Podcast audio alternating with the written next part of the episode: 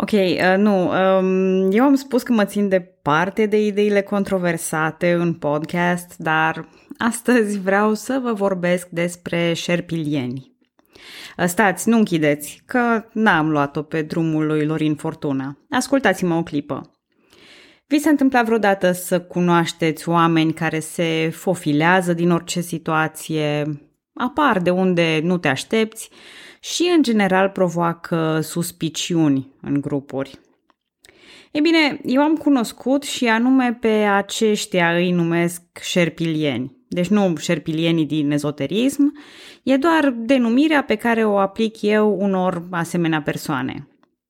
Or, în episodul de astăzi continuăm povestea Moldovei de unde am lăsat-o, la moartea lui Eustație Dabija și ascensiunea la domnia lui Gheorghe Duca. Dar, departe de a avea vreo domnie liniștită și lungă cât să acopere un întreg episod, Gheorghe Duca e genul de om care apare de nicăieri și dispare, plus că e foarte, foarte alunecos. Bună, numele meu este Călina și în acest episod din podcastul Istoria României vorbesc despre Moldova în a doua parte a secolului al XVII-lea.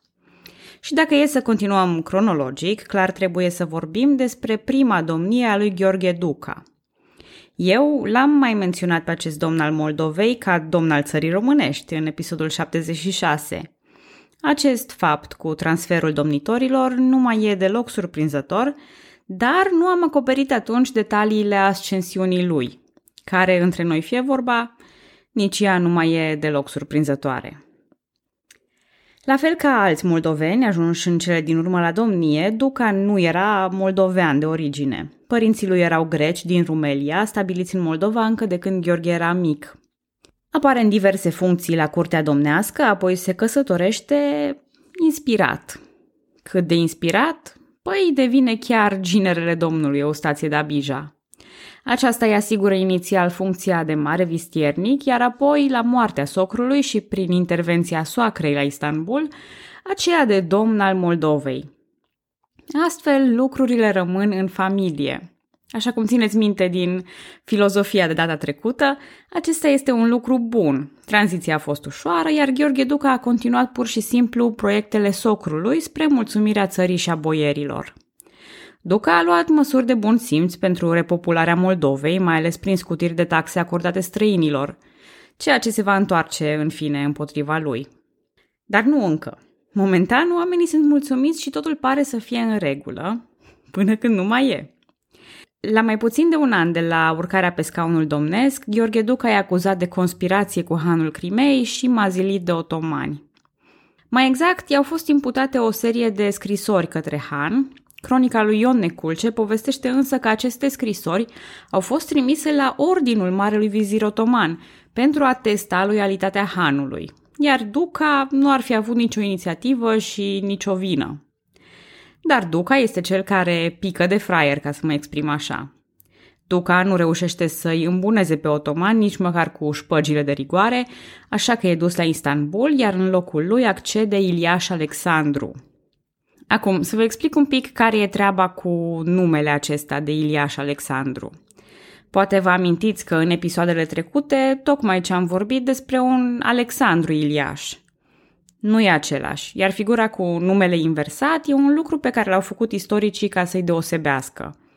De altfel, Iliaș Alexandru e chiar fiul lui Alexandru Iliaș. Simplu, nu? Sigur, pentru mai multă claritate îl puteți numi simplu Iliaș Alexandru al IV-lea, cum o fac unii istorici. Orice nume ați alege, acest domnitor al Moldovei are calitatea de a fi ultimul reprezentant al dinastiei mușatinilor. El s-a căsătorit cu o doamnă din familia Cantacuzino, iar fiul lor, Radu Iliaș, a servit la curtea lui Constantin Brâncoveanu în țara românească. Dar acest Radu Iliaș va muri fără urmaș și nu a domnit niciodată, lăsându-l pe Iliaș Alexandru cu distinția de ultimul mușatin, zici că ar fi ultimul mohican. Bine, eu punctez lucrul acesta pentru a încheia o etapă. Dar asta nu înseamnă că boierii nu vor folosi înrudirea cu mușatinii pentru a-și justifica diverse pretenții. Din potrivă, mai mulți vor apela la acest tip – Însă, în ceea ce privește dinastia puternică, bogată în fii și mereu aflată în poziție eligibilă, ei bine, aceasta s-a stins. Nici domnia lui Iliaș nu a fost una prea lungă, între 1666 și 1668. El s-a remarcat prin milostenie, modestie și bunătate, fiind mereu dispus să doneze. Cu toate acestea, nu era nici vreun fraier de luat pedepsind o tentativă de mazilire din partea spătarului Nicolae Milescu. Lui Milescu îi se va tăia nasul și va fi trimis la Constantinopol, iar ulterior Gheorghe Duca va lubrifia din nou mecanismele otomane și va accede la tron. Dar înainte de a fi martori la revenirea șerpiliană a lui Gheorghe Duca, alunecând prin împrejurimi așa neobservat, merită să ne oprim puțin asupra lui Nicolae Milescu și să avem o mică discuție despre nume. Hai, promit că de data asta țin filozofia în frâu. Nicolae Milescu are o poveste foarte interesantă, iar unul dintre aspectele acestei povești este chiar numele lui. El nu s-a semnat niciodată Nicolae Milescu, ci Nicolae Spătarul, pentru că a avut această funcție. A fost cunoscut în epocă sub numele de Nicolae Spătaru Cârnu, deoarece, după cum am spus, i-a fost tăiat nasul în urma unui conflict cu domnitorul de drept.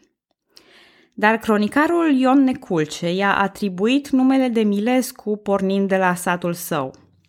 Atenție, nu satul în care s-a născut, ci satul pe care îl vor prelua mai târziu urmașii lui.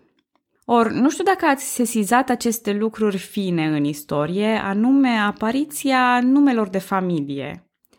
În general, dacă nu vorbim despre marile familii care se identificau astfel, devine necesar a numi persoanele care se ridică în rang, de unde să le găsești un nume. Oamenii simpli erau cunoscuți prin porecle, prin meserie, prin origine sau prin numele părinților – între timp, acestea ajung să se moștenească din tată în fiu sau să se adauge terminații. Ca să vă dau câteva exemple, numele de familie care au pornit ca porecle ar fi Lungu, Crețu, Bălan, în categoria meseriilor, popa, diaconu, ciobanu, fieraru, croitoru, originile se văd în nume de familie precum Molteanu, Rusu, Turcu sau Munteanu. În cazul numelui părinților avem structura moldovenească, A plus numele mamei, a Mariei a Ioanei, dar și terminațiile, cum este Escu. Practic, numele Ionescu vine de la fiul lui Ion, așa cum Johnson vine de la fiul lui John. În cazul lui Nicolae Milescu, procesul este interesant pentru că Ion Neculce pur și simplu atribuie acest nume pentru a-l distinge – Deși putea să-l numească așa cum scrie pe cutie, Nicolae Spătarul, totuși Neculce preferă să-i acorde un nume, ceea ce azi probabil am definit ca nume de familie. Nu știu câtă atenție ați acordat vreodată acestui fenomen, dar am considerat că merită discutat.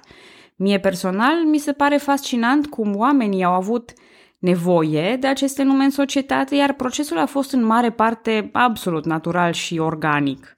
Mai mult, s-a petrecut similar în toată lumea, acolo unde a fost nevoie. Și sigur, când a fost nevoie de mai mult, bine, până la CNP-uri și acte de identitate smart, mai avem mult de povestit. Aș vrea să mă întorc acum asupra poveștii lui Nicolae Milescu. El a fost ceea ce am numit cărturar. Noi deja nu ne permitem în epoca modernă să vorbim doar despre domnitori și eventual un cerc restrâns de boieri – sau doar despre aspectele strict politice. Asta pentru că structura feudală nu mai e nici ea atât de feudală. Alți oameni importanți au rezultate pe plan cultural sau social, fără a deține neapărat cea mai înaltă funcție în stat sau fără a conduce armate. Nicolae Emilescu este un astfel de om. Născut lângă Vaslui, a studiat la Constantinopol, ulterior devenind grămătic, adică secretar al lui Gheorghe Ștefan. Din această funcție a continuat ca reprezentant al Moldovei la înalta poartă, fiind numit de către Grigore Ghica. Despre funcția de capuchehaia și oportunitățile pe care le oferă ea, noi am mai vorbit și nu e cazul să insist. Ulterior, e trimis ca diplomat la Berlin și Stockholm, apoi în Franța lui Ludovic al XIV-lea. Da, da, regele Soare, acolo am ajuns cu istoria.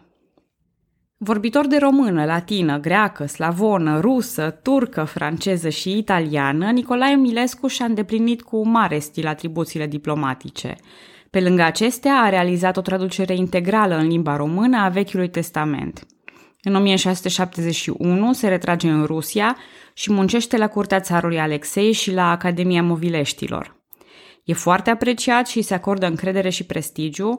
Între 1675 și 1678 întreprinde o călătorie în China, trimis firește de către țar. Deși nu se întâlnește cu împăratul Chinei, în urma unor sughițuri protocolare, Totuși, el își documentează călătoria și ăsta e un document care va rămâne în istorie ca un lucru foarte important. Scrierile lui prezintă societatea chineză, dar și informații despre popoarele din Mongolia sau Siberia. Și nu-mi permit eu să-mi dau cu părerea, dar cred că lui Milescu i-a fost mult mai bine astfel decât dacă reușea să preia scaunul domnesc în răscoala contra lui Iliaș Alexandru. Cu nasul însemnat, el a continuat să ducă o viață palpitantă, să fie distins la cel mai înalt nivel, prețuit și apreciat ca traducător, diplomat și cărturar. Timp în care scaunul domnesc al Moldovei cunoaște aceleași zbateri, maziliri și probleme din totdeauna. Poate chiar mai rău de atât. Hai să ne întoarcem acolo. Când am vorbit despre prima domnie a lui Gheorghe Duca, probabil v-ați întrebat ce am cu el, de ce l-aș face șerpilian, la cât de bine au mers treburile.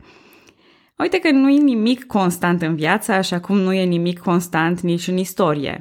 Ion Neculce spune că Gheorghe Duca era, citez, la hire mai aspru decât cum era cu domnia din tâi și că a pus biruri grele la toate nivelurile sociale – Exilul îl schimbase pe Gheorghe Duca și noua domnie avea să fie complet diferită.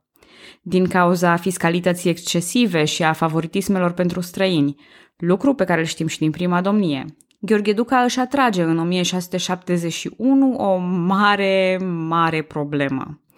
Iar problema aceasta se numește Mihalcea Hâncu, la finele episodului trecut făceam aluzie la o răscoală de proporții, asemenea celei conduse de Matei Basarab în țara românească pe timpul lui Leon Tomșa. Ei bine, liderul la fel de căpos al răscoalei din Moldova este un boier al cărui istoric controversat îl recomandă pe deplin. El s-a remarcat pe timpul lui Vasile Lupu și a fost nevoit să fugă atunci când rivalul acestuia, Gheorghe Ștefan, a ocupat scaunul domnesc. Prins de turci și trimis în lanțuri în fața Domnului, Hâncu e, în mod absolut surprinzător, iertat. Ba chiar făcut armaș al doilea, având atribuții de pază a temnițelor și executări ale pedepselor. Practic, din renegat devine om de încredere al domniei. Devine apoi serdar, adică mare comandant al cavaleriei în timpul lui Ștefăniță Lupu. Face parte din forța trimisă de otomani contra lui Gheorghe Racoții al doilea, la bătălia de la Gilău, în care Racoții a fost înfrânt, se remarcă două figuri importante. Acest Mihal Ceahâncu, dar și un ceauș modest pe nume Constantin Cantemir. Ceaușul, apropo, era un șef de slujitori, ca un fel de ordonanță civilă. Ca să fac o altă paranteză, de parcă episodul ăsta ar duce mare lipsă de paranteze, în 1989 s-a spus la televiziune despre numele lui Nicolae Ceaușescu, anume că ar semnifica gardian sau paznic în limba otomană, acest lucru este fals sau cel puțin forțat. Un ceauș nu are în mod normal funcția de paznic, ci de îndeplinire a sarcinilor mărunte, cu o mică autoritate. Revenind, Mihal Ceahâncu se remarcă pe deplin ca un mare comandant de oști, un tip admirabil și carismatic – Așa că atunci când Lăpușul și Orheiul se ridică împotriva domnului Gheorghe Duca, Hâncu și Apostol Durac devin liderii acestei răscoale. Pe motivul birurilor grele și al favoritismului față de străini, în speță față de greci, așa cum a fost și în cazul lui Leon Tomșa. Răsculații provoacă mari pagube materiale și sociale. Ocupă Iașii, jefuiesc curțile și moșiile boierilor, a negustorilor bogați și mai ales ale grecilor. Grecii prinși sunt uciși cu sânge rece. Duca e nevoit să apeleze la sprijin otoman pentru a stinge răscoala, spre deosebire de situația anterioară din țara românească, răscoala lui Hâncu e înăbușită cu succes. Înfrânți la ulmu, roata se întoarce și drept răzbunare, răsculații sunt acum cei căutați și uciși de autorități sau trimiși în robie. Ca întotdeauna cu o situație de răscoală sau război civil, victimele de ambele părți reprezintă pierderi pentru aceeași țară. Cât despre Mihal Ceahâncu, e luat în robie la tătari, dar e răscumpărat de fiul său. Scăpat din robie, va actitori mănăstirea Hâncu. Orașul Hâncești din Republica Moldova poartă și astăzi blazonul lui, iar reputația lui a rămas înfierată în expresii populare. Și pentru că am spus-o și în episodul anterior, mă fascinează expresiile populare, e musai să vă spun despre ele.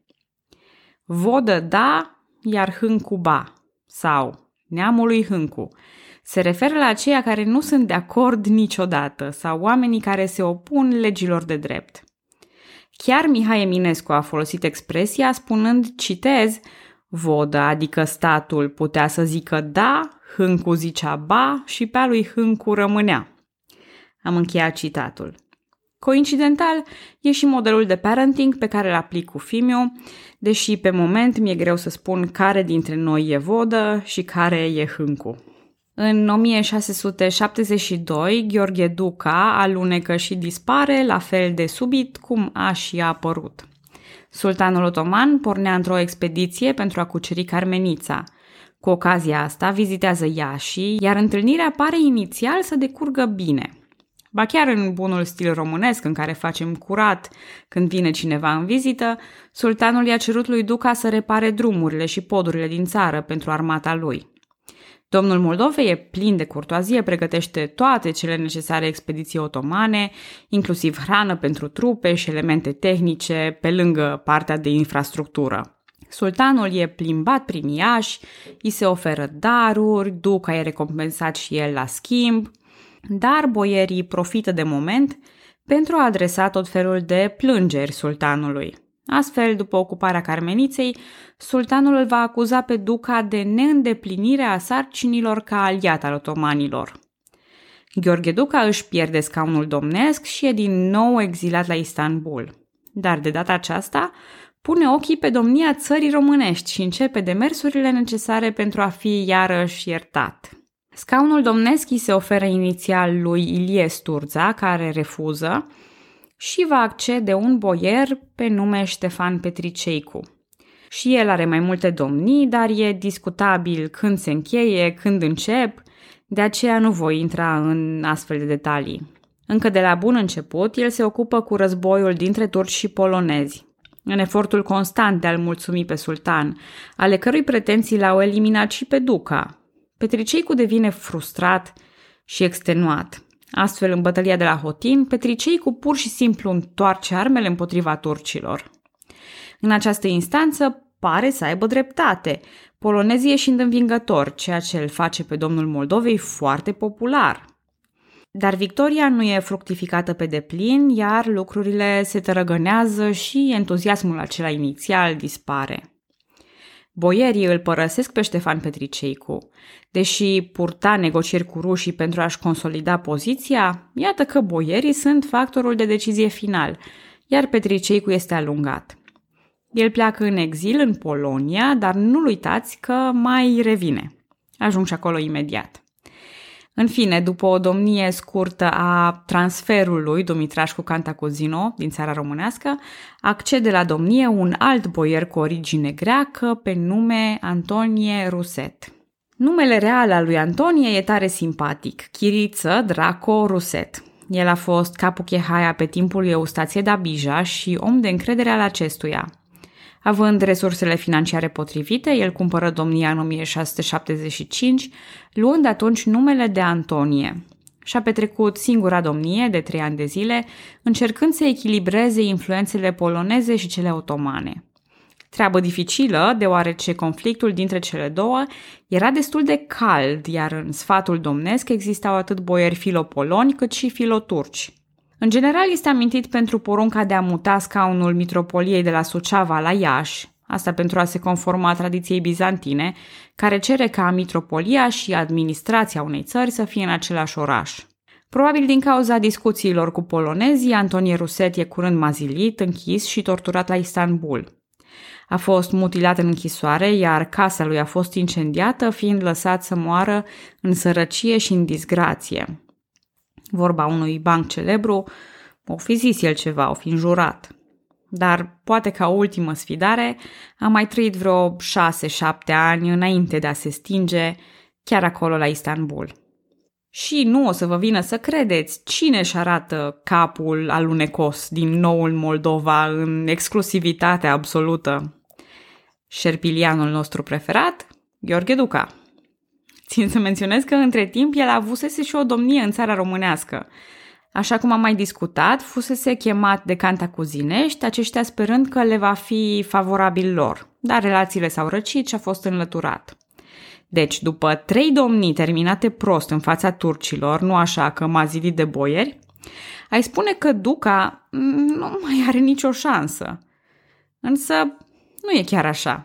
E 1678 și Gheorghe Duca urcă în a treia domnie în Moldova, a patra în total. Ori dacă începutul pare în stilul primei domnii, pașnic și bun, of, Gheorghe Duca devine un personaj tare controversat. Gurile rele, sub forma cronicii lui Nicolae Costin, spun așa. Moldova, citez, îi făcuse rușine de gonise din domnie. A doua, că și din firea lui era rău și pismătorul, îndelungărețul la mânia și lacomul la avuție. Am încheiat citatul. Practic, în traducere liberă, dacă e să dăm crezare acestor presupuneri, Domnul voia doar răzbunare. E hai, răzbunare și bani. Într-adevăr, asupra Moldovei se abat noi biruri și dări grele, atât pentru boieri cât și pentru negustori și țărani. Duca era și foarte suspicios acum, după răscoala lui Hâncu din domnia anterioară. Sufla și în iaurt, așa că mulți boieri au fost pedepsiți din motive de trădare mai mult sau mai puțin justificate. Multe biserici au fost închise. Oamenii din toate păturile sociale fugeau pur și simplu de sărăcie, în funcție de posibilități. Boieri în Polonia, țăranii de pe o moșie pe alta, cum apucau. Sărăcia asta rampantă nu pare însă un motiv de ceartă cu otomanii, care de data aceasta nu fac niciun efort pentru a-l destitui pe Gheorghe Duca. Ba chiar în 1681, prin pacea dintre ruși și turci, teritoriile dintre Nistru și Nipru sunt cedate otomanilor și intră tocmai sub administrația domnului moldovean. Ce administrație oare bazat pe ce a lucrat până acum? Ce îl recomandă pe el? Gheorghe Duca se intitulează domn al țării Moldovei și al țării Ucrainei. Dacă îmi permiteți iară să-mi dau cu părerea, cât tupeu, cât tupeu să ai. În 1683 însă această situație dubioasă se încheie, turcii sunt învinși la Viena și sunt nevoiți să se replieze, se uh, restrâng puțin. Cazacii alungă administrația moldovenească dintre Nipru și Nistru, după care intră în Moldova. Sper că n-ați uitat de Ștefan Petriceicu, retras la polonezi după trădarea otomanilor. Tocmai cu Ștefan Petriceicu, scos de la naftalină după 9 ani de la ultima sa domnie, se întorc cazacii. Avea să stea pe tron doar câteva luni, după care se va întoarce iarăși în Polonia, unde va și muri. Cât despre Gheorghe Duca, înfrânt la Viena alături de otomani, e capturat de polonezi. Ori dacă a reușit până acum să se fofileze față de prietenii turci, cu polonezii nu a mers aceeași schemă. Dus la Liov, va muri acolo în 1684. Și poate vă întrebați Cine urmează la scaunul domnesc? Știu că vă uitați la bara de progres și vedeți clar că suntem pe finalul episodului. Deja toată lumea știe că urmează să spun pe data viitoare, nu vă spun nimic, vă țin în secret, dar oricum sunt lucruri pe care le puteți căuta. Așa că fie, vă spun măcar atât. Mingea e în terenul boierilor, care se bucură acum de mai multă putere de decizie, profitând de înfrângerea recentă a otomanilor iar ei, pentru a-și păstra această încântătoare putere, apelează la o soluție veche. Cunoaștem această soluție încă din timpul împăratului roman Nerva. Așadar, boierii aleg un bătrân obscur, fără avere prea mare, fără pile și relații în Moldova sau în afara ei. Pe scurt, un domn pe care să-l poată manipula după bunul plac și să poată scăpa de el cât mai curând. O soluție intermediară, de moment, exact ca Nerva. Și ei, bineînțeles, nu știau ce urmează, dar noi vom recunoaște imediat numele acestui nou domn. Acest bătrân se numea Constantin Cantemir. Și acum, într-adevăr, vă mulțumesc că ascultați podcastul Istoria României. Pe data viitoare!